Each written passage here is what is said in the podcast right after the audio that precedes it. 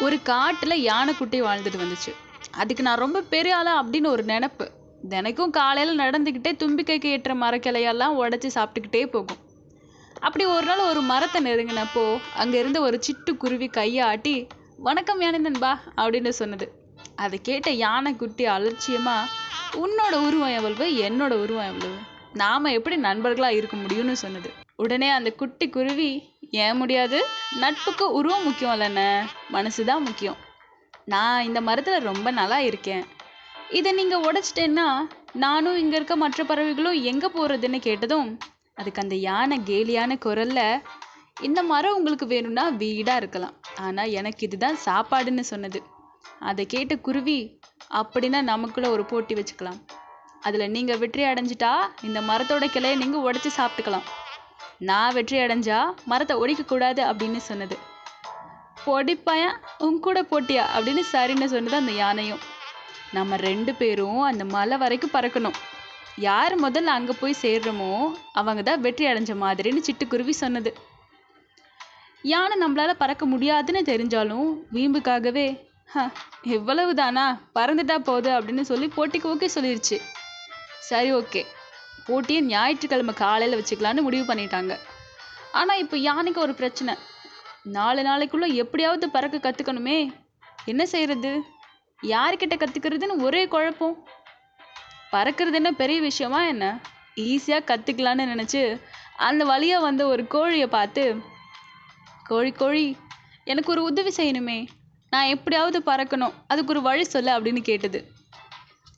அதை கேட்ட கோழி அது ரொம்ப சுலபம்னே. நான் என்ன செய்கிறேன்னு கவனி. அதே மாதிரி செஞ்சுனா நீயும் பறக்கலாம்னு சொன்னது. யானையும் சரின்னு ஒத்துக்குச்சு. கோழி அங்கே இருந்த ஒரு பாறை மேலே ஏறி நின்றுட்டு படபடன்னு ரெக்கையை அடிச்சுட்டு தாவி அந்தரத்தில் பறந்துக்கிட்டே கீழே வந்து சேர்ந்தது. இவ்வளவுதான். சுலபம். எங்க?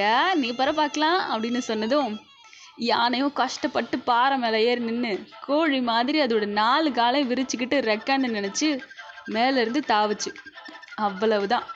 துபுகடின்னு கீழே விழுந்து நல்லா அடி தொப்பையெல்லாம் கலங்கி போச்சு. எம்ம எப்ப அப்படின்னு கத்திக்கிட்டே பறக்கிறதுக்கு வழி கேட்டால் இப்படி இடுப்பை முறிக்கிறதுக்கு வழி சொல்றேன்னு சொல்லிக்கிட்டே எழுந்துருச்சு நின்னுச்சு.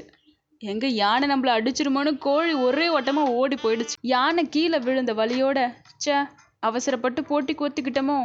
பரவாயில்ல நாம சிட்டுக்குருவிக்கிட்ட தோத்து போகவே கூடாது. எப்படியாவது நம்ம ஜெயிச்சிரும்னு நினச்சது.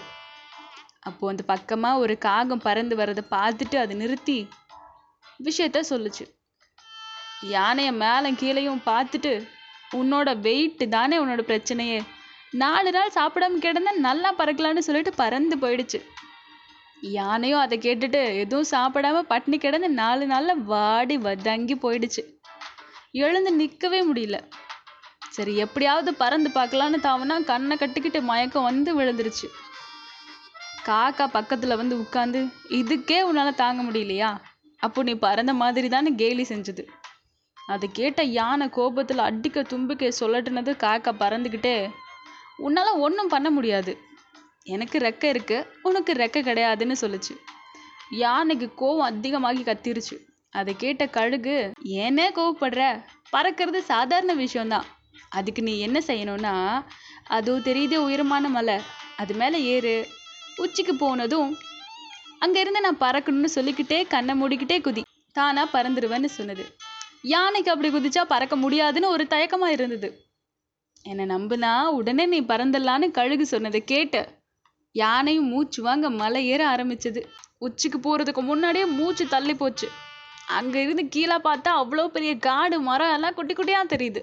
கண்ணை மூடிக்கிட்டு கீழே குதிக்க எட்டி பார்த்தா தலையெல்லாம் சுற்றிருச்சு வேற வழியே இல்லைன்னு நினைச்சு குதிக்க போகும்போது அந்த குட்டி குருவி பறந்து வந்து சொன்னுச்சு யானை என்ன?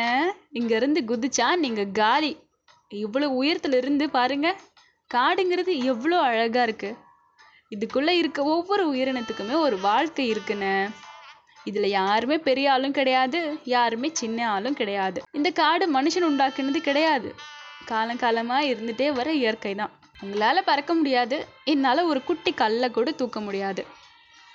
இங்கே இருக்க ஒவ்வொருத்தருக்குமே ஒவ்வொரு திறமை இருக்குது ஒவ்வொரு பலம் இருக்குது இப்போ கூட ஒன்றும் இல்லைண்ணே.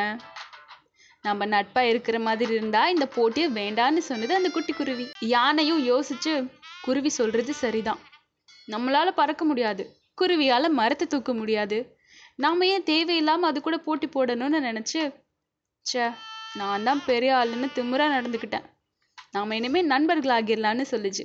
குருவியும் அதை ஏற்றுக்குச்சு அன்னையிலிருந்து சிட்டுக்குருவியும் யானையும் காட்டில் நல்ல நண்பர்களாக இருந்தாங்களாம் நாம் எவ்வளோ பெரிய ஆளாக இருந்தாலும் சரி நம்மளால் முடியாத ஒரு விஷயம் இன்னொருத்தரால் கண்டிப்பாக ஈஸியாக செய்ய முடியும். அதனால நாமளும் இந்த யானை குட்டி மாதிரி அலட்சியமாக திமிருக்குன்னு ஏதாவது பண்ணோம் அப்படின்னா அப்புறம் இந்த யானை கஷ்டப்படுற மாதிரி தான் நாமளும் கஷ்டப்படுவோம். அதனால யாரையுமே நம்ம அலட்சியமாக நினைக்கக்கூடாது. எல்லார்கிட்டையும் அன்பாவும் நட்பாகவும் இருந்துட்டு போயிடலாமே இருக்கிற லைஃப்பில் இந்த ஸ்டோரி உங்களுக்கு பிடிச்சிருந்தது அப்படின்னா லைக் பண்ணுங்கள் அண்ட் ஷேர் பண்ணுங்கள் தேங்க்யூ